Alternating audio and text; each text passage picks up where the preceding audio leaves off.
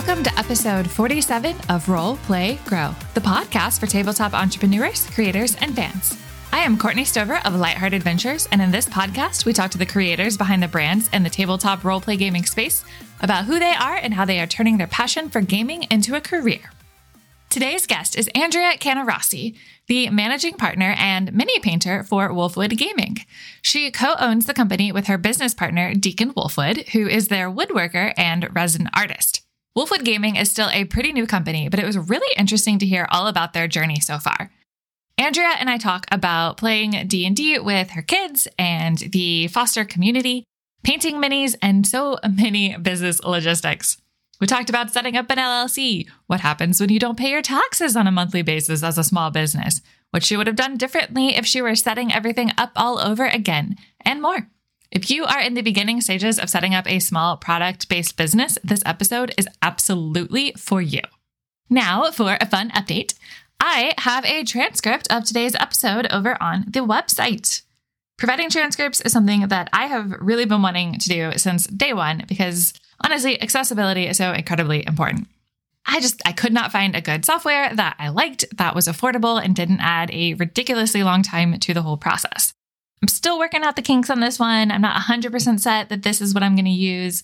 It is going to be an additional monthly charge. It still does add a lot of time to the process, but it's really promising because I can actually edit the audio and the transcript at the same time. Still working out the kinks, like I said, but I'm excited that I can offer a transcript for today's episode, and hopefully you'll be able to see these for episodes moving forward, and I'll just have, you know, forty-six hours worth of transcripts to create. Yeah, we'll we'll get that backlog. You can find today's episode transcript by going to lightheartadventures.com slash RPG slash episode 47. Let me know what you think. Also, on a personal note, after a very long and difficult year in twenty twenty-one, I returned to a full-time job last week. While yes, the dream is that one day I'll be able to truly work on Lightheart Adventures and this show full-time, the reality is that Bretton and I have a lot of student loan debt, and Seattle is a ridiculously expensive part of the country to live in. It's definitely been an adjustment getting back to work full-time, juggling this podcast, my upcoming pet accessory store launch, which, yes, I swear is actually coming. I'm so close, y'all. I'm so close. But also juggling with my work with Warcraft Radio, my disabilities, life. It's it's a lot. But you know what? We're going to get there. It's going to be great. And we're going to celebrate the fact that this is episode forty-seven, which means that in just a few more weeks, we're hitting episode fifty. That is going to be a special interview in which I will be the guest, and Brenton gets to try out his interviewing skills as he puts me on the spot. Pretty sure we're going to talk about this struggle. Don't know how that's going to go yet, but we're going to talk about it. If you want to add your questions for me to answer in this upcoming episode, you can check out my Patreon, where my supporters are able to add their questions for all of my upcoming guests. There's a few more perks you'll find there, so you can find me at Role Play Grow on Patreon to find out more and help me cover the cost of this transcription service. Another way you can support the show is by checking out our affiliate links, like the creator behind some of my favorite dice, Dice Envy. David Darris, the founder of Dice Envy, was actually my very first guest back in episode one, and it was a really good episode. It was just really cool to talk to him, kind of figure out his journey, and learn more about all these dice. They've got a variety of materials, including wood, metal, stone, and resin. I just really like them. They're a lot of fun. Go to lightheartadventures.com slash our favorite trinkets to learn more about these dice and some of our other favorite things. Okay, I think that we are good for now, so let's go chat with Andrea.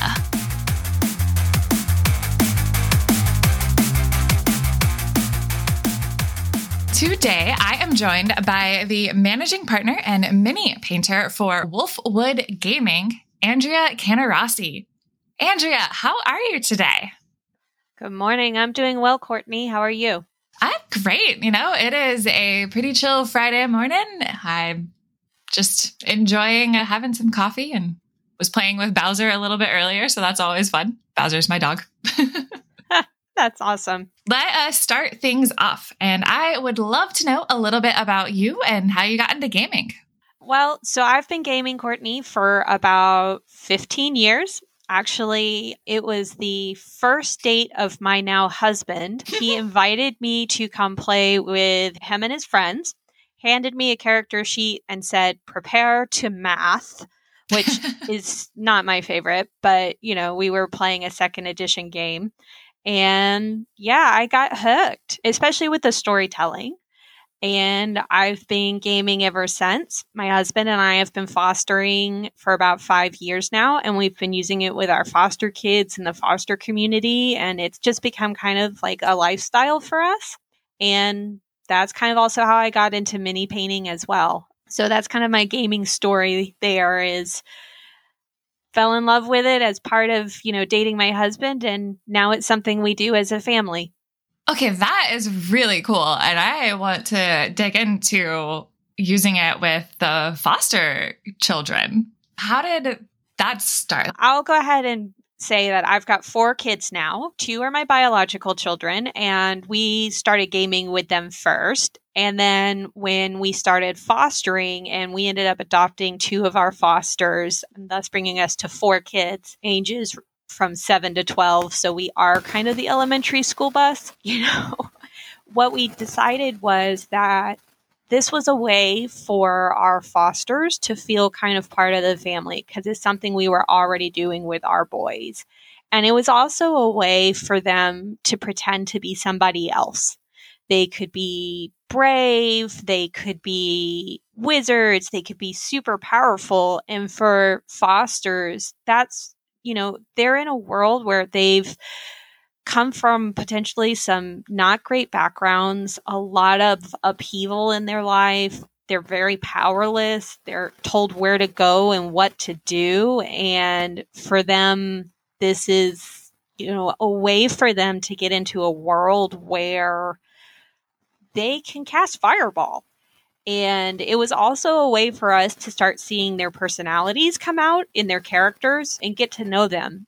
You know, we learned their favorite colors based off of what dice they wanted to use. We found out, like my daughter that we adopted, she is a chaotic little druid in a very small package. And it was awesome to watch her get comfortable with herself and watch her wreak havoc across the battlefield on the map, and then turn around and bring that kind of same energy after a while to the house and playing with her siblings and getting comfortable with us. So, you know, for us, it's been a way to get to know the kids, make them feel a part of something bigger because they're part of the party, and also make them feel like they belong.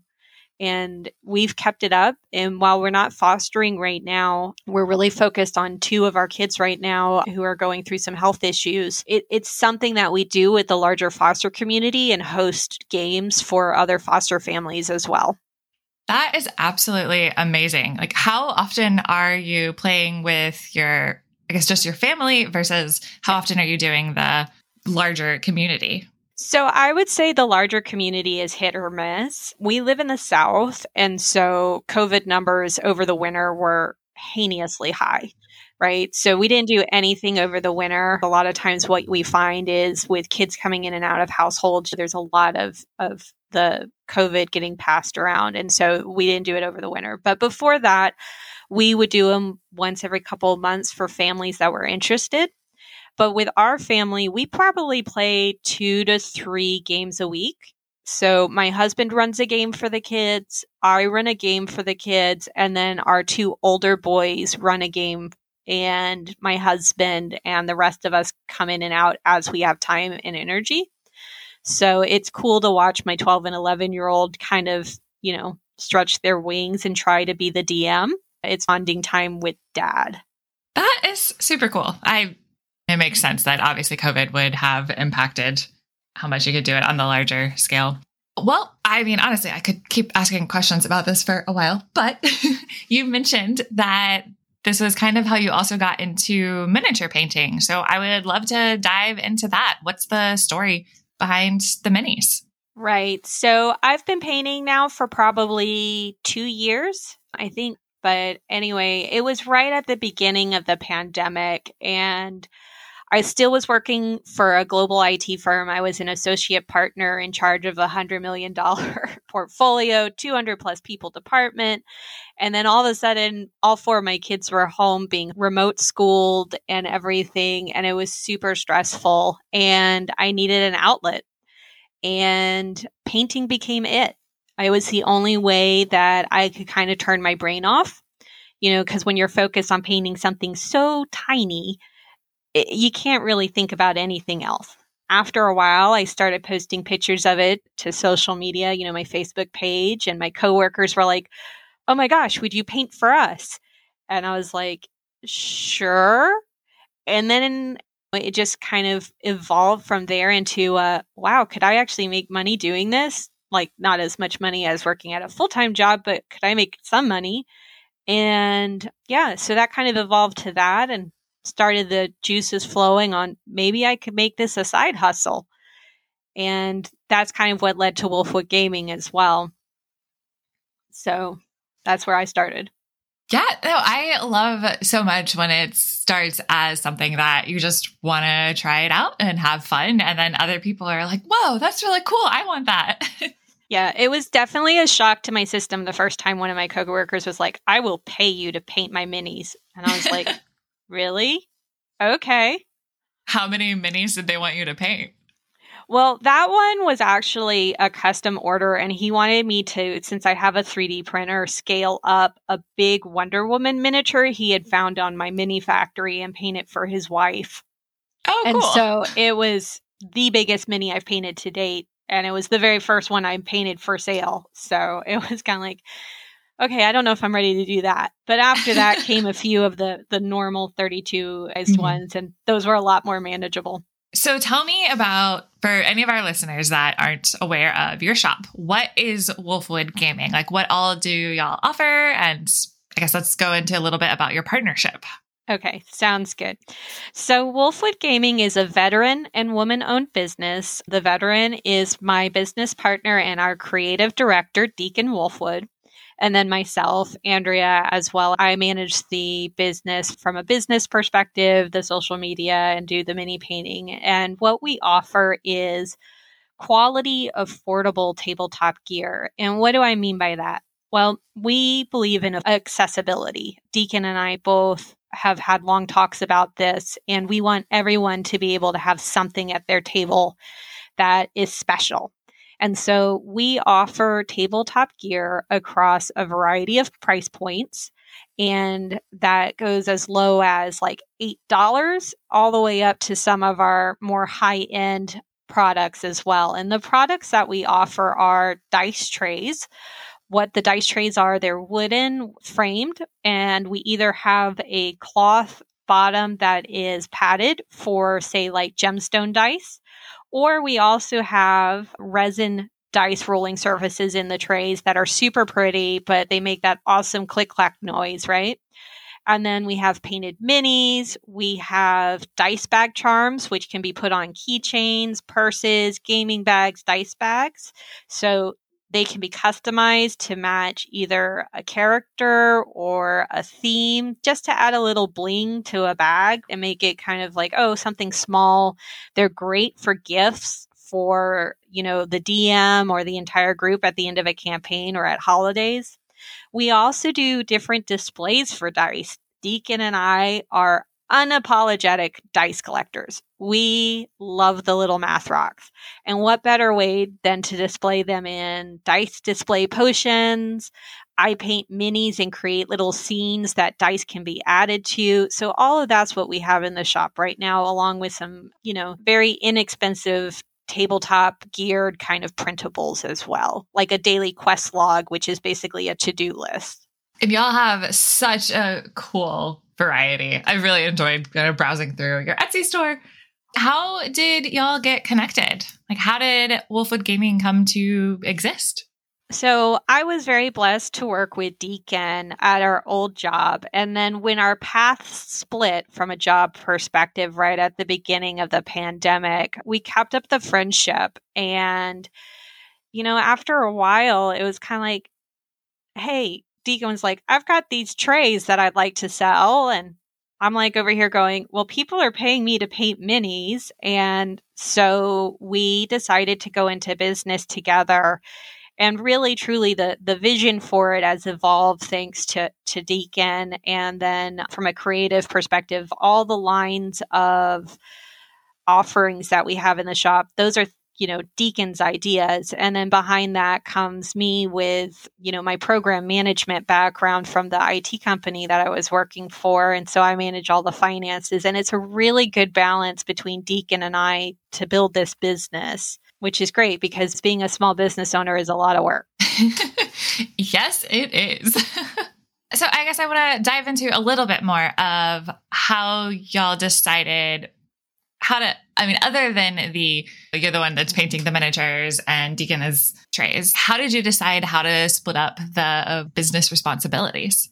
We really try to lean into each other's strengths, Courtney. And, you know, if someone else is looking at doing a business, that's kind of what I would recommend as well. Deacon is very outgoing.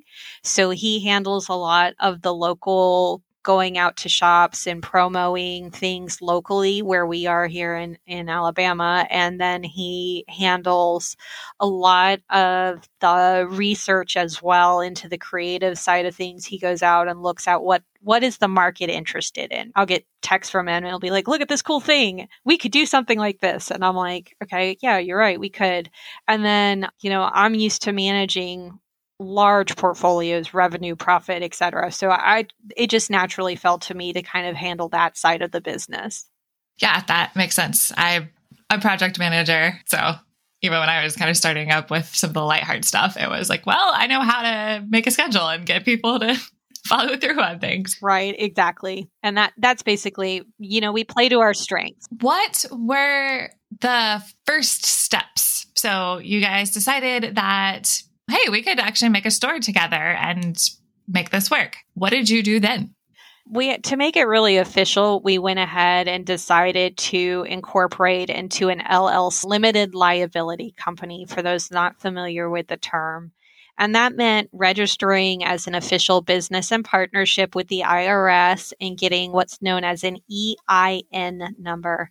And that number is, you know, specific to the business and used on all things like tax forms and stuff. And the idea behind that was to give Deacon and I some coverage as a company so that if there were issues, you know, it protected both of us as individuals and our, our individual bank accounts, which is one of the things that, you know, if somebody else were looking at doing a small business, I would recommend you can register your business for free with the I R S, or you can get something like LegalZoom to do all of it. And your startup costs, if you do that, will be probably anywhere between two hundred fifty to five hundred.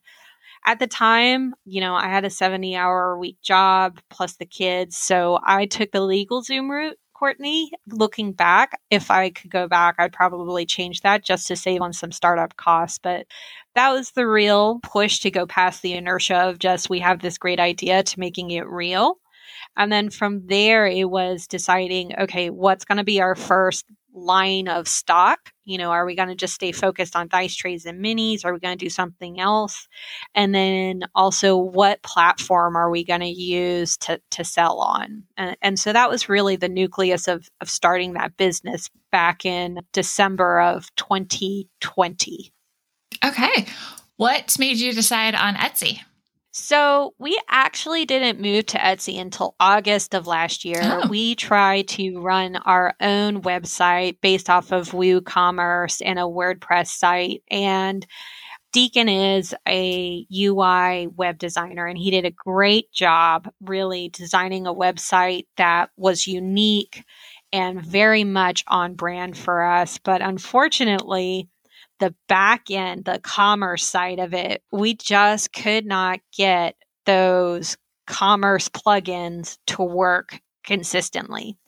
And it meant we were losing sales because people would go to checkout and then the checkout process would mess up. Usually with this shipping, it was always the shipping. And after a while, we started gaining a lot of traction on social media, but we weren't translating that into sales. We decided to move over to Etsy.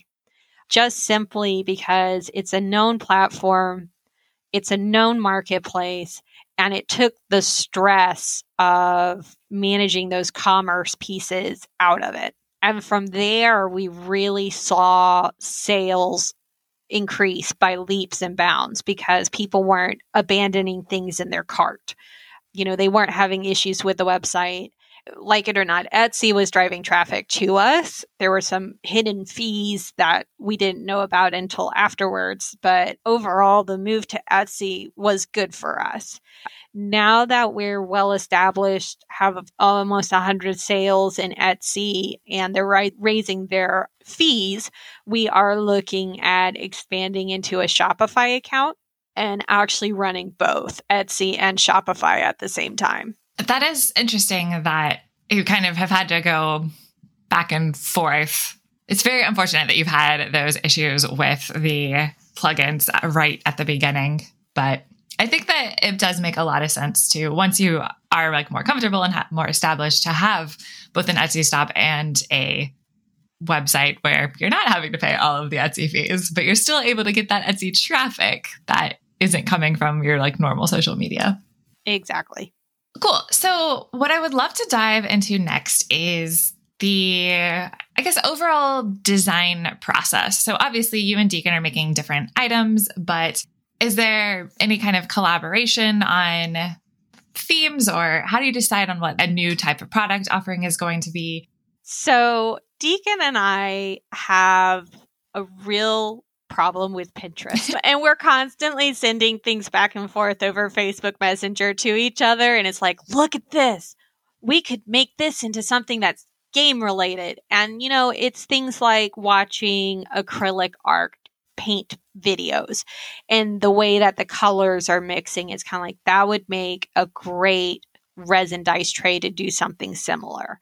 I also have an entire board on Pinterest associated with character art, and that becomes the basis for a lot of the color schemes for my minis that I put up in the shop.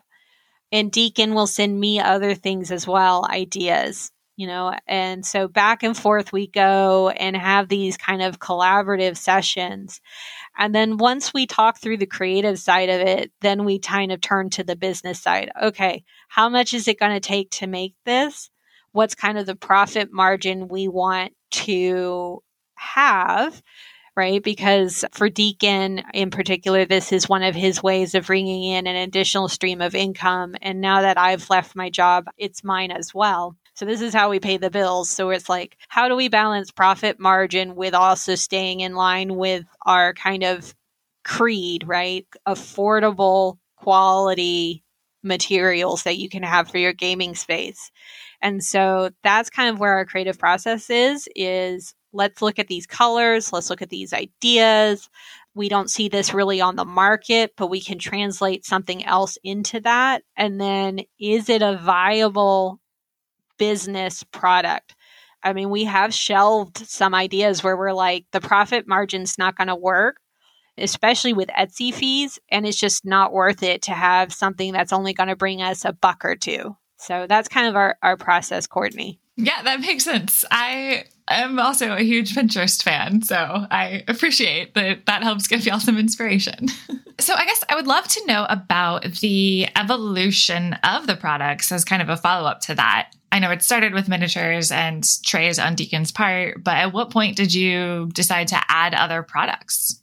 So we actually started adding new products like the dice bag charms pretty quickly when we realized that the more successful businesses in our space had a variety of price points.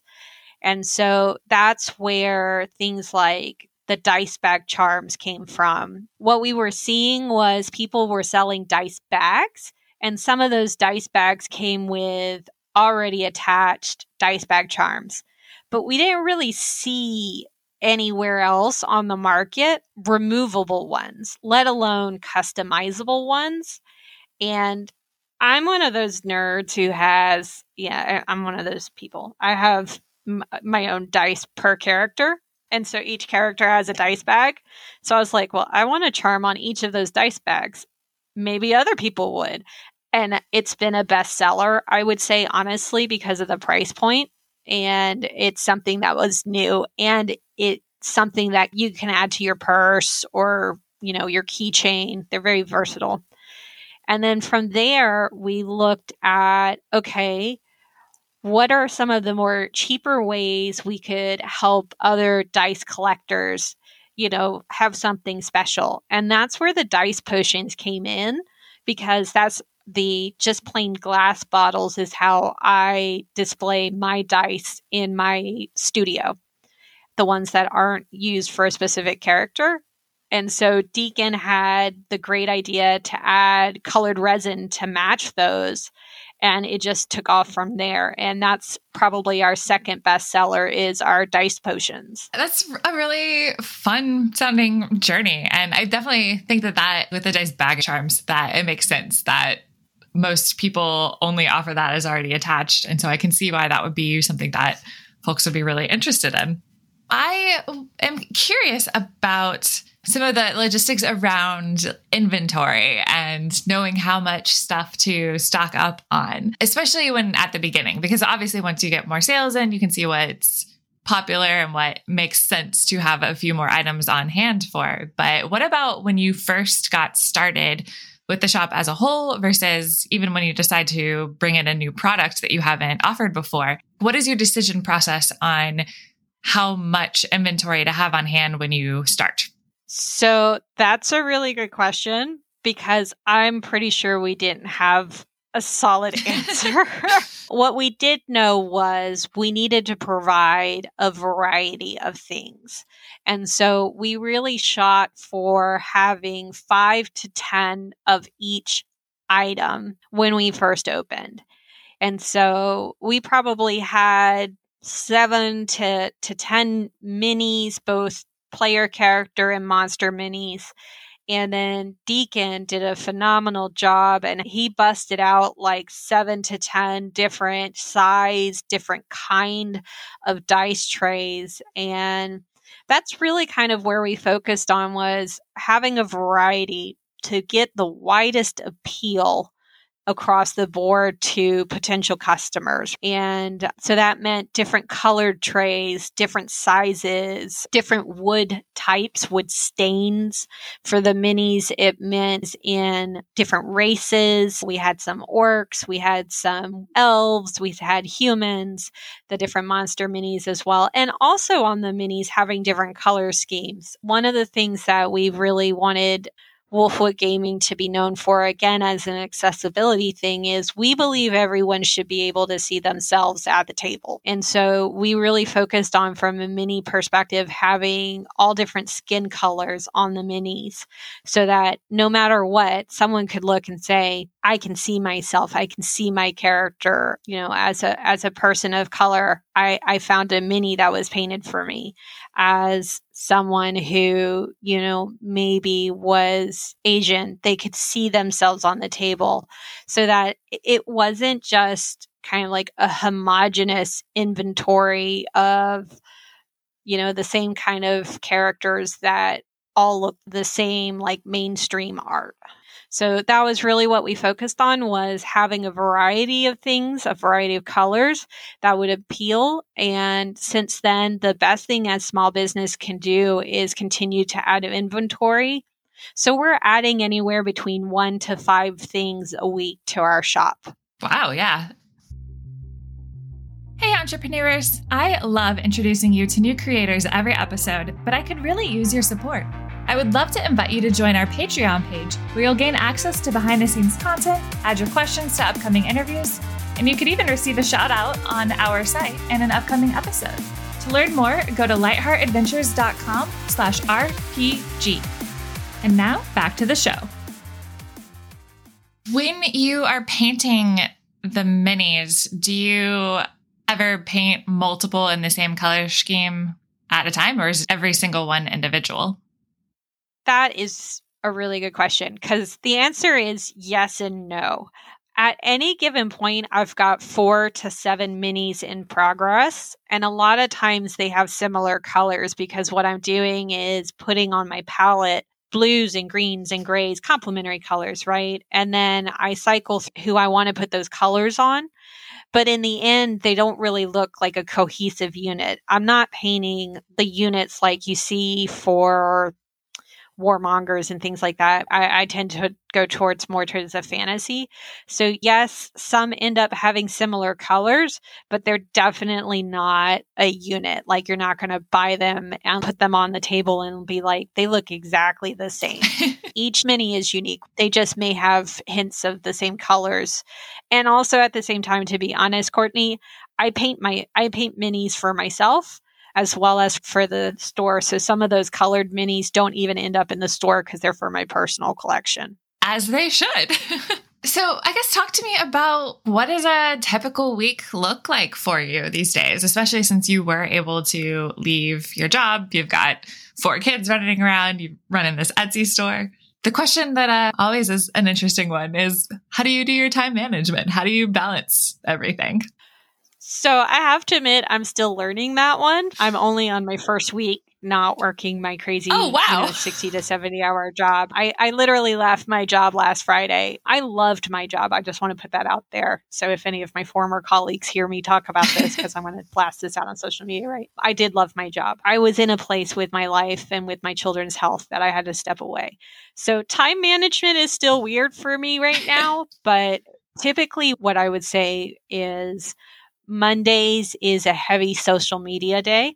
I plan out the week for all of our posts. For where we can schedule posts, I get them scheduled. That probably takes me a couple of hours. I do that while handling my kids' schoolwork. So while they're doing their schoolwork, I'm sitting around the table with them on my laptop, you know, uploading and getting that scheduled. Every Wednesday, I've got set aside some time to do the books, because one thing that you find is taxes never go away. And so if you open up your shop as a normal, like, small business, and, and it's not just like you as an individual where you do your personal taxes, if it's a, if it's an entity, right? Like an L L C or a corporation, an S corp, what you find is you have to not only register with the national I R S and do annual taxes in your state and in your county, you have to register your business and every month do state and county taxes.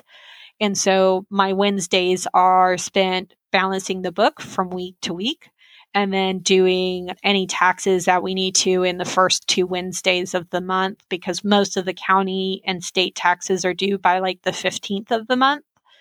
And the rest of the time is balancing between hopping on social media, interacting with potential customers, other small businesses, lifting them up in the community, because in order to sell in a community, you have to be part of a community. So we spend a lot of time doing that, doing research into new products.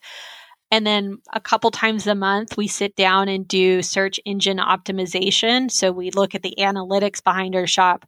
What keywords are working, what keywords are not working, so that people find our stuff easier on Etsy. And we'll do likewise when we set up Shopify. The rest of the time is whenever I can and my kids aren't being crazy and, you know, are being quiet, I will hop up into my studio in the back corner of my house and I will paint minis or make dice bag chains.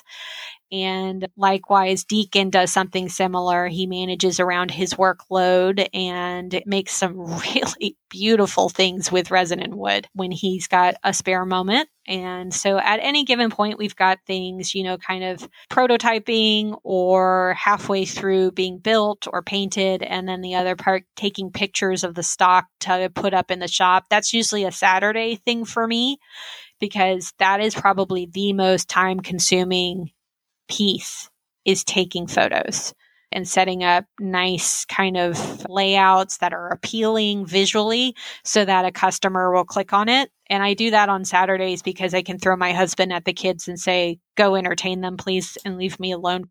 What tips have you learned to make that photography really stand out? So I'm going to gush for a minute about this app on my phone that I literally just found three days ago, and I'm kicking myself for not finding it sooner. It's an app by Adobe, which is, you know, I know not everyone's favorite, but the app is called Lightroom. It's amazing. It really helps balance the shadows and, and colors in the photos. But prior to that, you know, you can invest as much as you want in getting good photos or as little as you want. But what I would say to folks is you can take really good product photos on your phone or with a, cam- a regular camera, not one of those super expensive ones, but find a place in your house with good natural light. Most of our pictures are taken on nice sunny days, and I use, I do use a big cloth light box that I got for like twelve bucks on Amazon just to diffuse that bright light a little bit. And then I've got scrapbook paper that I bought at Michael's for like fifty cents a piece that I use as the backdrops for most of everything except the minis. The minis, I use a different setup. From there, it's just adding complementary things around the item, you know, the right colored dice and such to make it look interesting. And you kind of go from there. The big thing is, Courtney, is making sure that it's a consistent look from product to product to product. So that when someone jumps onto your website, jumps into your store, whether your own website, you know, the consumer is seeing a similar background. And so there's definitely a cohesive feel to it. And that's really what we focus on when we take our photos is, is using the same backdrops, trying to use similar lighting so that people can see the same kind of thing from item to item. It really helps create a sense of brand. It creates a sense of quality. I'm a, a, an effort to showcase our work to its absolute best. Would you say that your process for your backdrops has changed over time?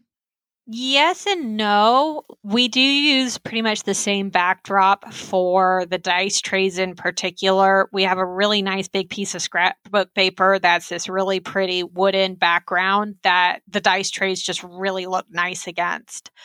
But from a dice potion perspective, from a miniature perspective, we've definitely played around with the setups for those to continue to tweak how they look, just simply because depending on the nature of the colors of the dice in the dice potion or the colors on the mini, sometimes the white background really washes them out and it's hard to see like the glitter in the dice and the dice potion, or, you know, certain colors on the white background don't look great on the mini. So we have to swap them out for a dark background. So we, we still play around with that. And, and Deacon says he's a good balance for me. He tells me I'm a perfectionist. So, you know, I'll probably play around with it more than I should, which is why Saturday mornings are all photography. But as a business, we just kind of keep trying, right? Neither of us are professional photographers, but we're trying. It, it's always so interesting when you do start your own business because you're like, well, I'm really good at this thing and I want to sell this thing or this service. And then, well, now I have to be an expert in literally every single part of running a business. Have fun. It is definitely a lot of work, for sure. And we wear multiple hats.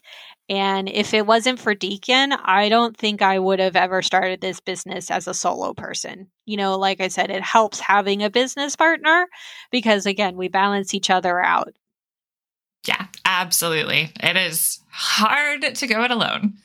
Okay, I'm going to ask something that may not be the most interesting topic, but it's one that I don't actually get to talk about a whole lot on the show, but you brought it up. So I'm curious on, honestly, just the more legal and accounting logistics. Like, how long did it take you to figure out a good rhythm for just getting everything set up with the taxes? So you say you do your taxes on Wednesday and you're kind of keeping up with your books on a weekly basis that way. How long did it take you to figure all of that out? I will be honest. I still haven't figured all of it out. Fair enough. So I'm actually getting an accountant for the business now that we've had a very, f- our very first full year, right? Because we started December fifteenth, twenty twenty. So the twenty twenty taxes were easy because we were open for fifteen days and sold one thing for seven bucks. So, you know, we didn't really have much for taxes, but last year was definitely, we did well enough that we were almost break even with our original startup costs. I would say it took me about ninety days to really get a battle rhythm down and work through all the issues we had with the state who's with setting our business up in their systems. After that, and the associated penalties we had with those thir- those over those three months of missing taxes, right? Because usually what happens is you have to file state and local taxes by a certain date. Otherwise, there's a fifty dollars late fee. Once you have a fifty dollars late fee a couple of times, you're like, okay, I got to get my act together. And so we worked through that, appealed the late taxes. And since it was our first three months, the state actually waived those, thank God. But yeah, as a business owner, to kind of find that battle rhythm. And it's just one of those things you have to keep up with your books. If you are a small business owner, you have to be looking at your books once a week. End of story. If you try to go back like at the end of the month, or heaven forbid, months later, you're going to be like, what did I do? How, what was this expense for? I don't remember. What was this cost for? I don't remember. And then those fees on the taxes, those add up and eat into your profit margin. And that's no good as a small business owner. You know, the other thing is, after talking with a friend who's an accountant, who actually was like, Andrea, you need to go get an accountant. There are, you know, tax refunds and deductions that small businesses get that a lot of people don't know about. And so that's what I'm hoping by using an accountant for our taxes, that we'll have some good deductions. Since both of us, Deacon and I, have dedicated space in our homes for the business, apparently that's a deduction. I didn't know that. And the same for, we could deduct mileage driving over to the post office to off orders. So, you know, those are the kind of things as a small business that we're working on and trying to get our hands wrapped on. The, the normal battle rhythm and paying for those state and local taxes and things, probably about three months to really get the books going well. And that, that might be the norm or not. I don't know. But for, for us at the time, that was really where we kind of started. So if you were to start over again, what would you do differently? Well, I would probably, if I could go back and tell my old self, I would have taken the time to search around for local resources for small businesses, because about the six month into the business, about midsummer, I found that our local small business administration office actually offered workshops specifically designed for businesses that are minority owned. So for women-owned businesses, veteran-owned businesses, they actually provide free resources. And I wish I had known that, because I would have gone to a couple of the workshops right up front before we even launched the business. And I think, too, we could have avoided some of our startup costs, because some of those workshops that the S B A was offering, along with another nonprofit that's local to our area, they were offering things like how to create a branding package. So I could have learned how to create our logos instead of paying, you know, fifty bucks for somebody to do it, or how to go ahead and file your business with the I R S. And that would have saved us startup costs, because I just went to LegalZoom and was like, please do it for me because I'm overwhelmed. So if I were to start over, those are the kind of things that I would wish I had done, was get better educated before we jumped in feet first, just because I think that would have saved us some startup costs right up front, which honestly, for a small business, they they add up quick. So that that's probably the, the biggest thing, that, and I wish we had figured out a way to start on Etsy first, start on Etsy and then create another site that manages the inventory between the two. I think that would have probably been a good thing as well. That would have meant that we had more revenue coming in sooner, and that could have helped kind of balance out those those opening costs, especially when I forgot to file state and local taxes and we ended up with those penalties. That's really good advice. I honestly hadn't ever thought about there being local, or yeah, something that could offer workshops on, yeah, here's how to start a small business. That is a really cool thing that I am going to be looking into now. Well, the other thing is, Courtney, our small business admin here in where we are, they actually offer grants to small businesses when they're starting.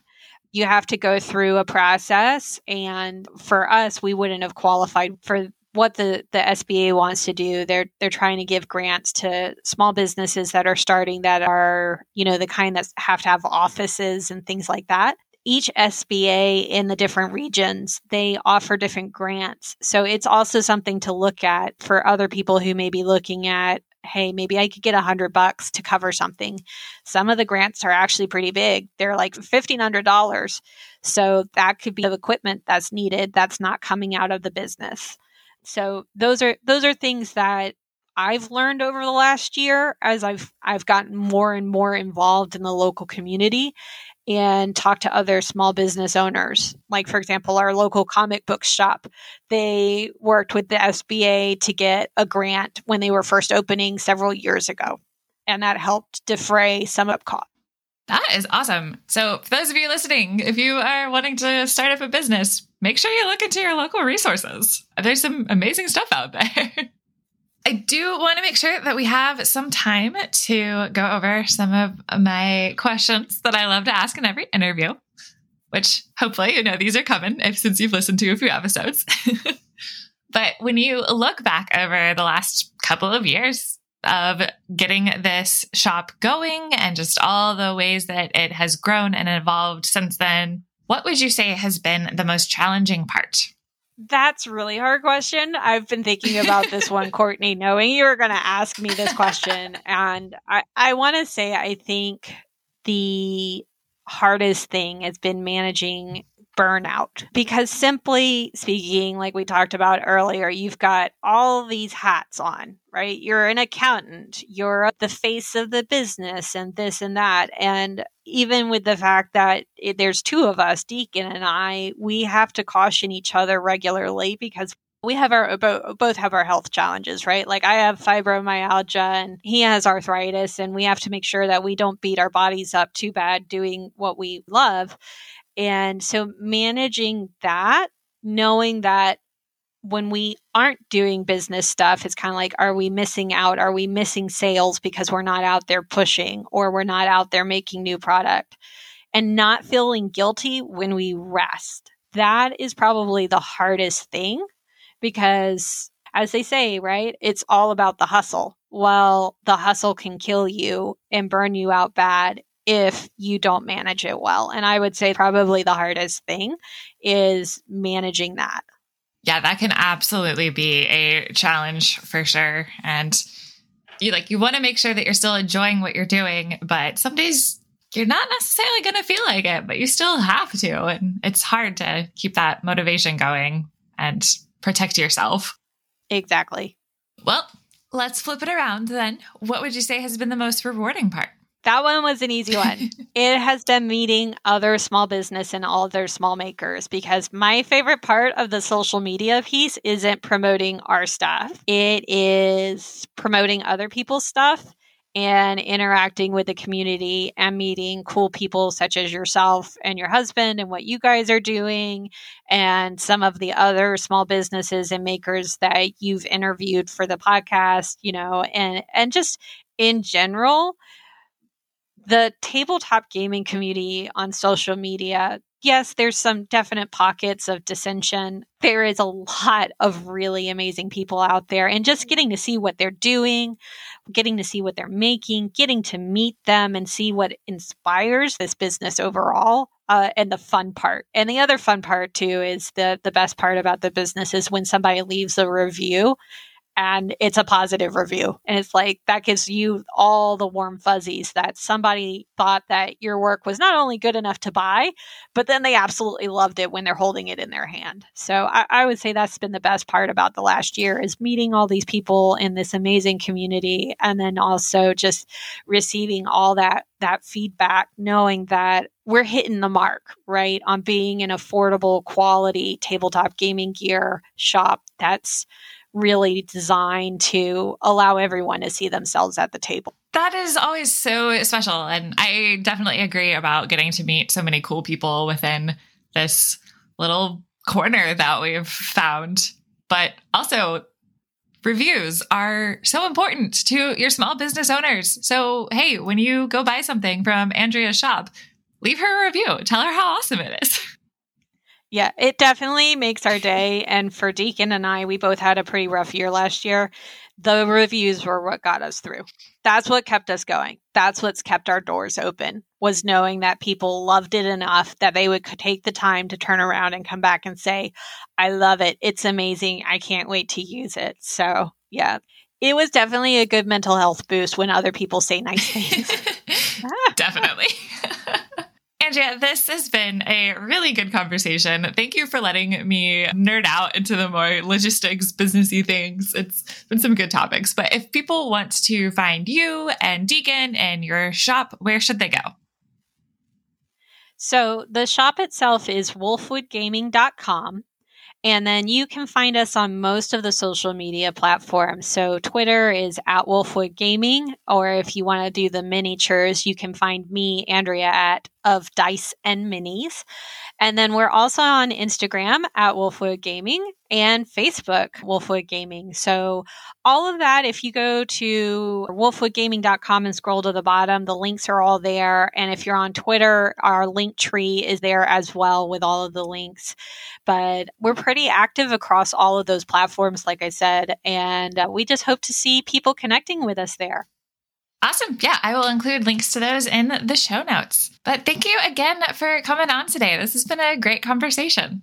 Well, Courtney, thanks so much. This was really exciting for us. This is our first time that we've ever been featured on anything this cool. So thanks so much for your time and thanks for reaching out. And I hope you and everyone listening has a great rest of the week.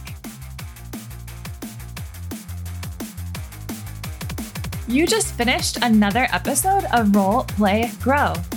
To check out the show notes from today's episode, you can go to lightheart adventures dot com slash R P G. To keep up with every episode, please subscribe on your podcast player of choice. And if you're enjoying the show, I would absolutely love if you would leave me a review and share this episode with your friends. Your review might even get featured on an upcoming episode. To follow me on Twitter, you can either find me at lightheart A D V for our business account, or at Ketra R P G for tweets on gaming, my dog Bowser, and other random shenanigans. Thank you so much for listening, and I'll see you next time on Role Play Grow.